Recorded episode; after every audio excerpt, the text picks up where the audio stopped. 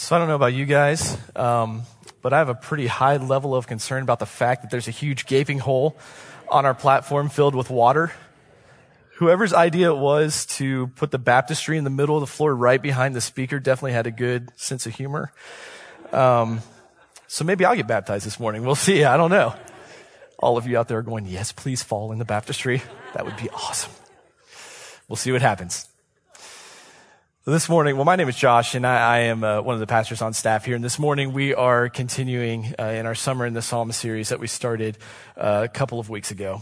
And wouldn't you guys agree that that where you grow up, where you were born and raised, how you were raised, has an influence on who you eventually become as an adult?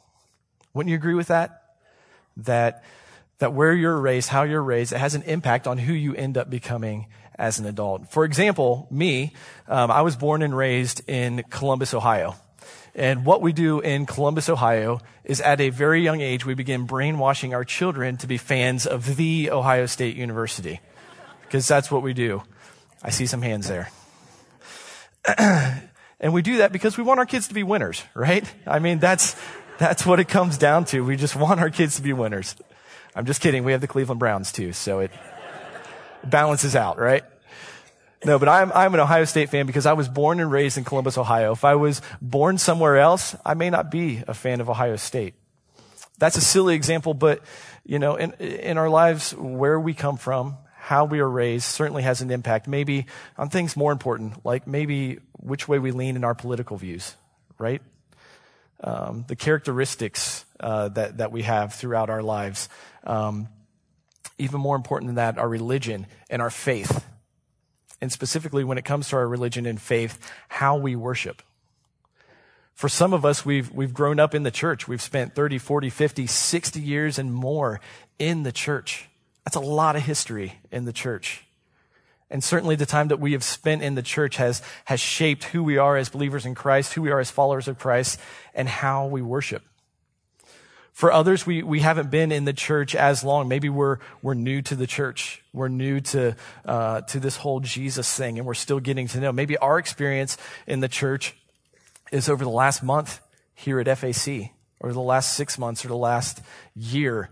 And our worship experience is wrapped up in what we've experienced here on Sunday mornings at FAC we all have different experience and we all have uh, different ways that we grew up worshiping and all of it is valid and all of it is important.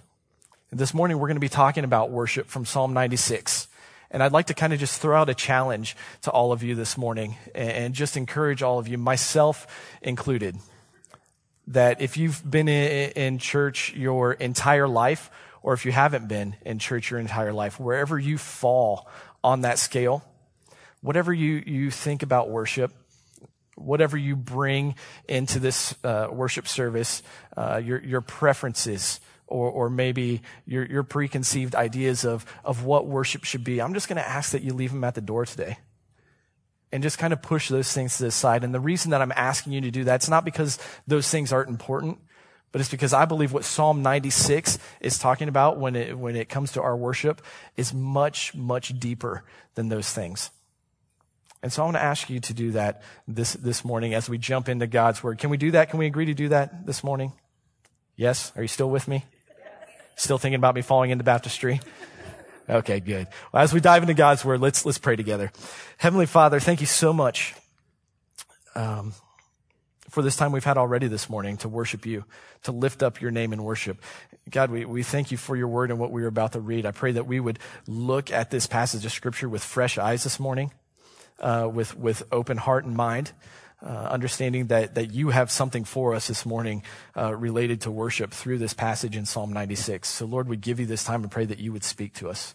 And we pray these things in Jesus' name. Amen. As I've said, we're in our summer, uh, summer in the Psalms series, and, and, Pastor Mike has preached the first two weeks, and I think he's done a great job. And in the first week, he gave us uh, some background information on the Psalms as a whole. And, he, and, it's so important for us to understand some of the background of the Psalms so we can better understand them and how we apply them in our lives. Uh, but one of the thing I, things I want to remind us of is the fact that the Psalms, they, are, they were Israel's songbook. The nation of Israel God's chosen people. The Psalms were, were the, the songs that the nation of Israel sang in worship to God. When they would come together to worship, when, when they would come to early on in the tabernacle, eventually the temple. And then for generations, the people of Israel, they would sing the Psalms and worship to God. Did you know that Jesus, the, the Old Testament book that he quoted the most was the Psalms? And so these, these Psalms are really important. What we have to understand about them because they were a songbook, they're not just something that we read, but something that we do. And we can certainly read them and, and gain a lot of wisdom for our lives. But the, the Psalms are meant uh, to be offered back to God in worship as song or offered back to Him as prayers. And I believe that's when they have the most power and they're the most effective in our life when we do those things. So I just want us to remember that as we jump into Psalm 96 and even uh, as we continue in, in, in the series in, in, the coming weeks, remember the, what the Psalms were intended to be. So let's read through Psalm 96, starting in verse 1. We're going to read the entire passage, um, and then we're going to go back and kind of break down section by section. Starting in verse 1 of Psalm 96 says, Oh, sing to the Lord a new song. Sing to the Lord all the earth. Sing to the Lord, bless his name. Tell of his salvation from day to day. Declare his glory among the nations, his marvelous works among all the peoples. For great is the Lord and greatly to be praised. He is to be feared above all gods. For all the gods of the peoples are worthless idols, but the Lord made the heavens. Splendor and majesty are before him. Strength and beauty are in his sanctuary. Ascribe to the Lord, O families of the peoples. Ascribe to the Lord glory and strength.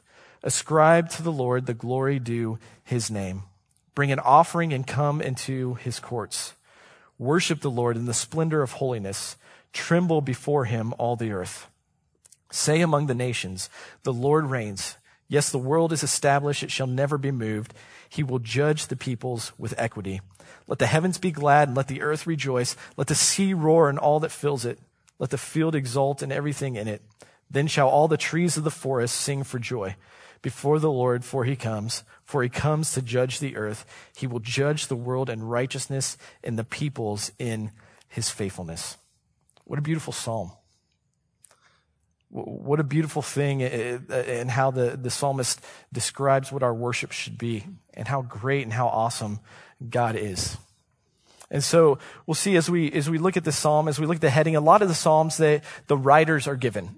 Whoever wrote the psalm is, is listed at the top in the heading. And this one we'll see it's not attributed to any specific writer. But we commonly think that David most likely wrote this psalm. And the reason we think that is because in 1 Chronicles 16, David is, is singing a, a, song of praise in front of the nation of Israel. And the song that he is singing are, are the exact words that, that come from Psalm 96, pretty much in the same order. And so we feel pretty, confident that, that David most likely is the author of Psalm 96. And so assuming that, I think it's important for us to understand what was happening in the life of David and, and the Israelites from 1 Chronicles 16. And at that time, what's going on is, is David and the Israelites have just gone to battle and they've taken the city of Jerusalem. They're going to make that, that their capital city. That's going to be the city where David is going to rule and reign. It's going to become the city of David. He's going to have a palace there where he rules and reigns over God's chosen people, the Israelites. And so God has been faithful to them in battle once again. And, and what we know about David is, is one, he was a man after God's own heart. The Bible tells us that. We also know that David was a worshiper. He was a musician. He would play the harp for Saul. He wrote a lot of the Psalms. And so this was David's heart. And in 1 Chronicles 16, uh, one of the other things that David is doing is he's having the Ark of the Covenant brought into Jerusalem. And he's going to have it put in a place where there's going to be a permanent place where God's people can come and worship him. And David had been set apart as king early in his life when he was a young boy, but it wasn't until his 30s that he actually became king. So this was a long time coming in his life. And so David is excited and he's celebrating uh, the, the faithfulness of God in his life.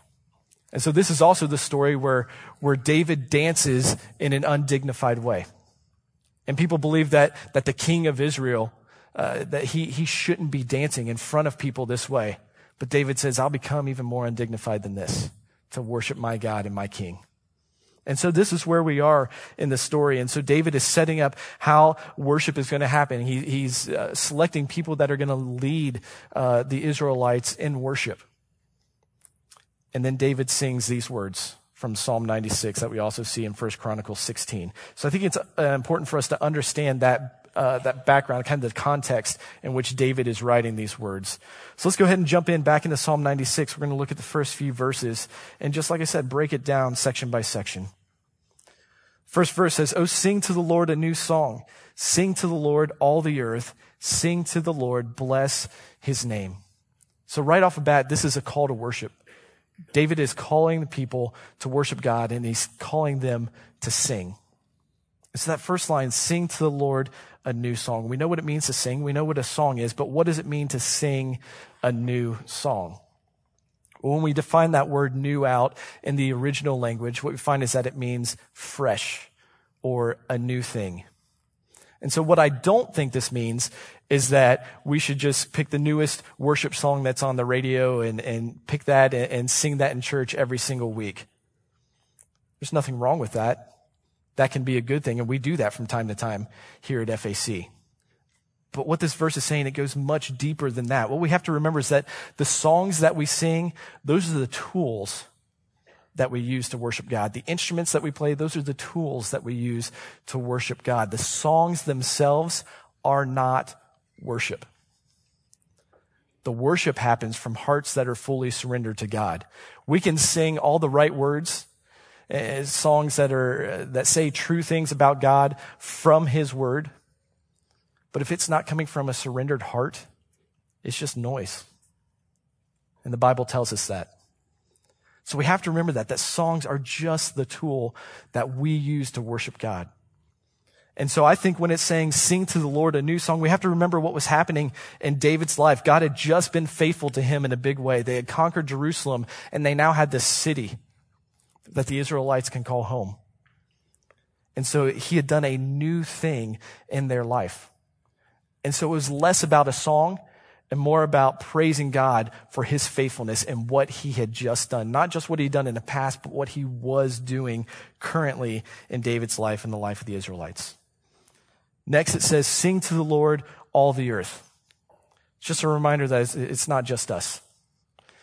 It's not just us in these four walls singing to God today. There's other voices around Erie, around Pennsylvania, around the world worshiping God this morning and all of creation as well. Just a reminder that everything that has been created by God worships him. And it, it, he gets a little bit into that more in verse 11, where he says, Let the heavens be glad and let the earth rejoice. Let the sea roar and all that fills it. Let the field exult and everything in it. Then shall all the trees of the forest sing for joy. Even creation worships God. It's not just us and our voices. voices. When we sing, when we worship, we're joining with all of creation to worship God. Then it says, sing to the Lord, bless his name. In the NIV, it says, praise his name. All this is saying is it's reminding us what the focus of our worship is, or I should say, who the focus of our worship is and it's on God, the creator of the heavens and the earth. Jesus, the name that is above every name. That is the focus of our worship. And sometimes I think we, we lose sight of that. We become distracted by other things. And when we become distracted by other things, we become a distraction in worship. And we take away from the glory that God deserves. And so we have to remember that we're called to praise his name when we worship. It's not about me or anybody else on this platform. It's not about anybody else in this room. It's all about God and his glory and his name. And so we have to remember that when we come to worship. As we continue reading verse 2, I love what it says. It says, Tell of his salvation from day to day. Declare his glory among the nations, his marvelous works among all the peoples. And when we stop and think about that, it's like, well, wait a second. I thought we were talking about worship, and now all of a sudden it, it seems like we're talking about evangelism, like sharing our faith with others, talking about the salvation that we've received from God, declaring his glory among the nations. And so what David is doing here is he's, he's kind of tying worship and evangelism together, saying they, in a way, go hand in hand. And I believe that's 100% true. Because how we worship in this place can have an influence on those who have not yet made a decision for Christ. when we have authentic, true worship from hearts that are surrendered to God, those who have not yet accepted Christ will see that. And we're an example to them. But I think also when we worship together in unity on Sunday mornings, and we are filled up with the presence of God and we go out into the world the rest of the week, it encourages us. It gives us energy to, to take that salvation that we've received and to share it with others. Why would we want to keep that to ourselves? And so worship absolutely is a part of how we reach others. I love what John Piper says about worship. He says, you cannot summon the nations to sing if you are not singing. You cannot summon the nations to sing if you are not singing. And so if we want other people to come to know Christ, if we want them to, to receive the salvation that we've received, if we want them to worship Jesus along with us, how can we expect them to do that if we can't worship together in unity? If we can't lift up God's praise from surrendered hearts to Him, how can we expect the world to come to know Him and to worship Him? We have to worship together in unity. We have to understand that God is the focus of our worship. He is what it's all about. And when we do that, powerful things can happen through the church because it's why we're here. And so David gives us a call to worship, a call to sing praises to him.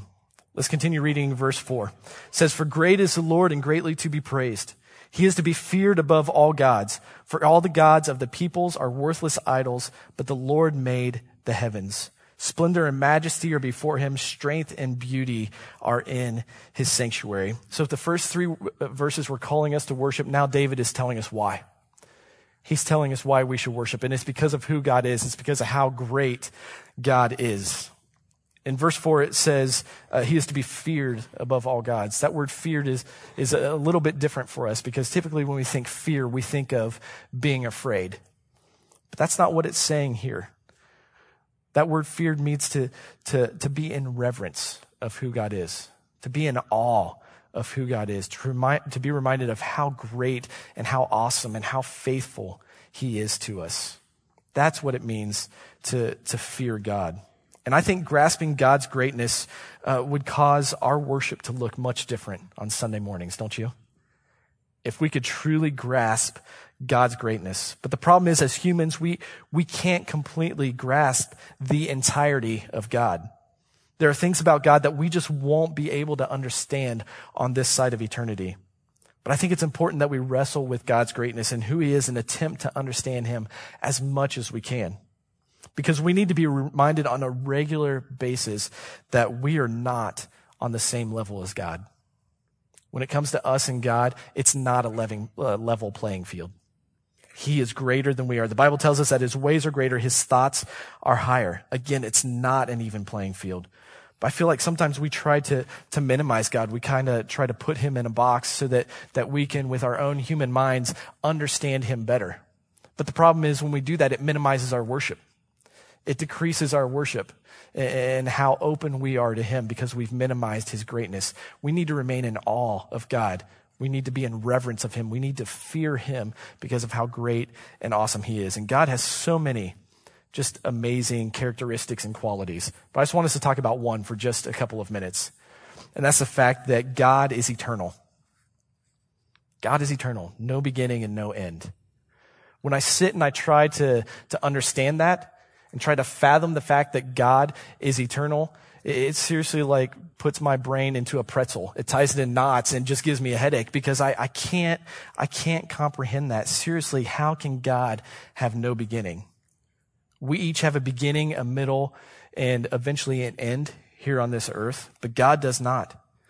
He was there at the beginning and he'll be there at the end.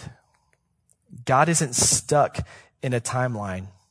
God made the timeline. And I'm going to say that again because that is so huge for me in my life right now and some things that I'm experiencing. God isn't stuck in a timeline. God made the timeline. He doesn't work in our time frame. He's been here for all of eternity. He will be here for all of eternity. He has no beginning. He is not stuck in our little timeline that we like to put him on.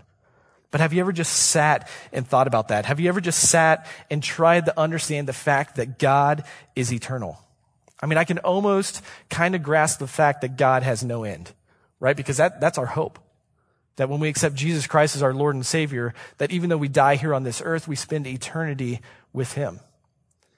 And so I can kind of grasp the fact that, that God has no end because there's hope in that. But the fact that God has no beginning, how can we wrap our minds around that? How can our human minds truly comprehend that? And the answer is they can't.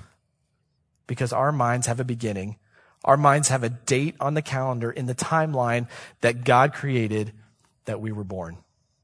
I love what Ecclesiastes chapter 3 verse 11 says. And this is from the NIV says he has made everything beautiful in its time. He has also set eternity in the hearts of men, yet they cannot fathom what God has done from beginning to end. So God has put a longing for eternity inside of us. He's put it in the hearts of men. And I think he's given us glimpses of that through his creation, but we can't fully comprehend everything about God, especially when it comes to eternity. And that is just one aspect, one characteristic of, of God. So we should live in this awe and this reverence of him and who he is and how great God is. Because again, I think if we did, our worship would look a lot different. And so we're called to worship. David gives us why we worship. Let's continue reading in verse 7. Says, Ascribe to the Lord, O families of the peoples. Ascribe to the Lord glory and strength. Ascribe to the Lord the glory due his name. Bring an offering and come into his courts. Worship the Lord in the splendor of holiness. Tremble before him, all the earth. That word ascribe, it's, it's not a word that we use very often, but it simply just means to give. And this doesn't mean that, that we can give God something that, that he is lacking, but rather that we offer God the worship that his majesty and his glory deserve. And I think this says a lot to us about our posture in worship. Because if we've been called to worship, and if we're called to worship because of God's greatness and who He is, and we truly believe that and we're convinced of that, wouldn't our posture in worship look a little bit different? When we're singing, when we're lifting our voices to God, maybe we do that a little bit louder. Maybe we wouldn't worry as much about the people around us and we'd feel a little more comfortable lifting our hands in worship to God or, or kneeling in reverence before Him because we are overwhelmed about how great and how awesome He is and His faithfulness to us. And men, guys, I'm going to talk to you for a minute because we're bad at this. We struggle with this because we're guys and we have to be tough. We don't want to let down our guard. but we are the leaders of our family, the spiritual leaders of our families. And nothing can have a bigger impact on our families than be an example of worship for our spouses and for our kids. If we are convinced that God is who he says he is and that we are called to worship him, then we need to let go of those things. And our posture in worship should look a whole lot different as men. I just want to challenge and encourage you with that. Let's continue reading verse 10. Say among the nations, the Lord reigns. Yes, the world is established. It shall never be moved. He will judge the peoples with equity. Let the heavens be glad and let the earth rejoice. Let the sea roar and all that fills it. Let the field exult and everything in it. Then shall all the trees of the forest sing for joy before the Lord, for he comes. For he comes to judge the earth. He will judge the world in righteousness and the peoples in his faithfulness. And so I love this last part because we've been called to worship because of who God is. And then we respond to him by giving him the glory that he deserves. And there's a result from that. And the result is the fact that Jesus has made a promise to us that one day he's going to return and he's going to fix everything. He's going to make all things new. He's going to take away the pain, the suffering, all of those things, and he's going to make it new. And all of creation, us included, is going to worship God in unity. I love what it says in Revelation chapter 21. This is a vision of, of new heaven and a new earth that, that Jesus gives to John, and he's writing down what he sees.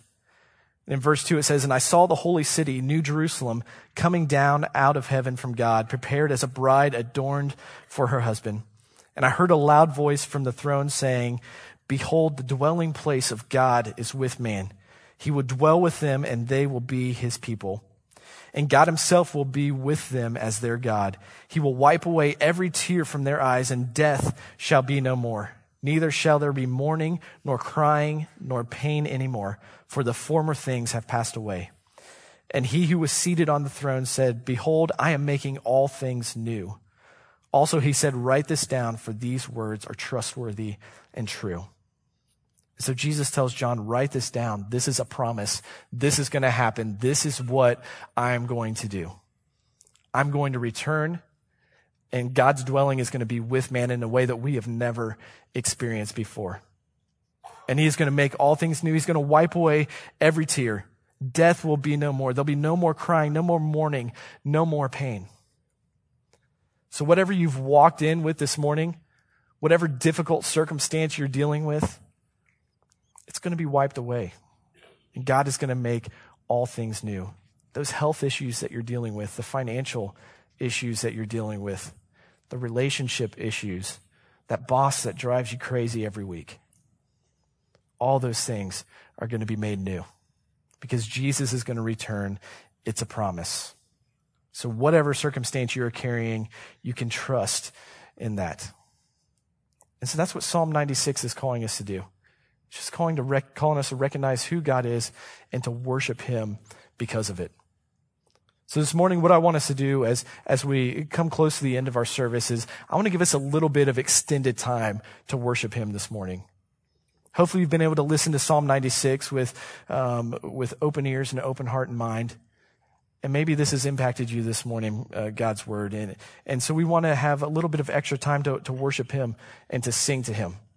And so the first song that we're going to sing, it's a new song um, that we're introducing to you, but I think it perfectly summarizes what we've talked about in Psalm 96. So at a point in the song, we are going to ask you to stand and sing along with the worship team and just pray that you'll just jump in as well as you can understanding what this song is communicating. Then the next song we sing is, is going to be a song that you're very familiar with. But I want to read the lyrics of this first song, the new song that we're going to sing to you.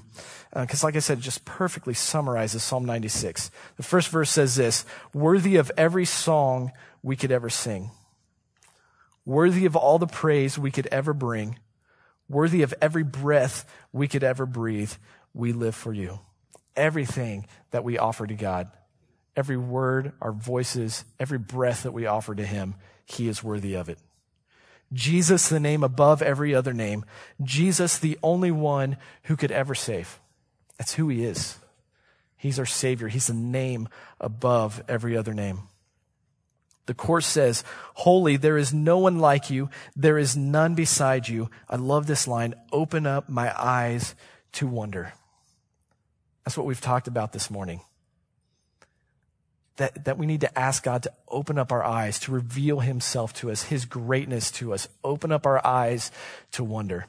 Yesterday, my family and I, we went to Niagara Falls and we've been there before, but we just wanted to go back and visit. And we did the, the boat tour and also the walking tour. And while we were doing the walking tour, I was just looking up at the waterfalls going, this absolutely is God revealing his power and his glory to us. But we miss it we miss what's happening around us. We miss those opportunities for God to speak through us, through his creation. So we need to ask him to open our eyes and wonder and show us who he is. That's the next line. Show me who you are and fill me with your heart and lead me in your love to those around me. Again, our worship and evangelism go hand in hand. And in the bridge of the song, I just, I believe that this is what God wants for all of our lives says, I will build my life upon your love. It's a firm foundation. We can build our life upon God's love because of what he did for us through Jesus on the cross. We can build our life on that. And I will put my trust in you alone, and I will not be shaken. I just want to encourage you this morning that as we have this time of worship, that you just to remember that as we sing, our voices aren't the only voices that God is hearing. He's hearing the voices of those of the church down the street, all around the city of Erie, all around the state of Pennsylvania, all around the United States, and all around the world.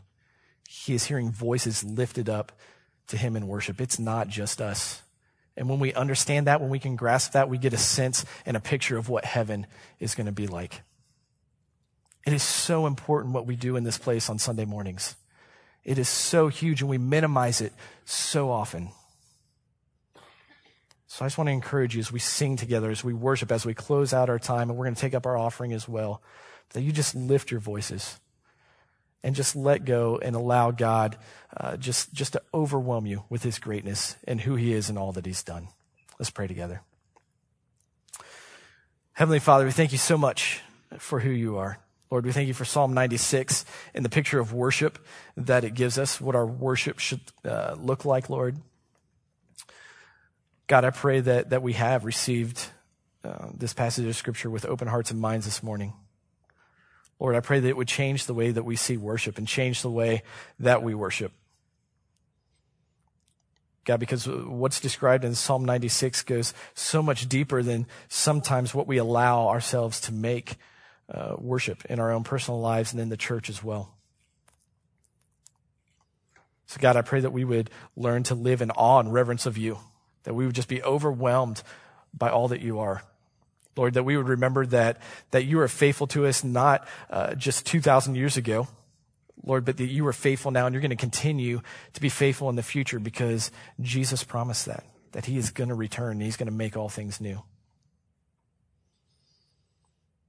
And so, Lord, we thank you for this opportunity now that we have to respond to you in your greatness and your glory. God, at the same time, we thank you for this time of offering as well. Another way that we can worship you, bringing offerings, uh, bringing a sacrifice to you. Lord, I pray that uh, the money that is given uh, will be given from cheerful hearts and that it will be an act of worship, not something that we feel like we have to do or that we're supposed to do, but that we truly give from a, a cheerful heart. And God, that the money is given would go to further your kingdom here in Erie, Lord, but also the, the ministry that's being done uh, at First Alliance Church. Lord, we love you and we praise you. We pray all these things in Jesus' name. Amen.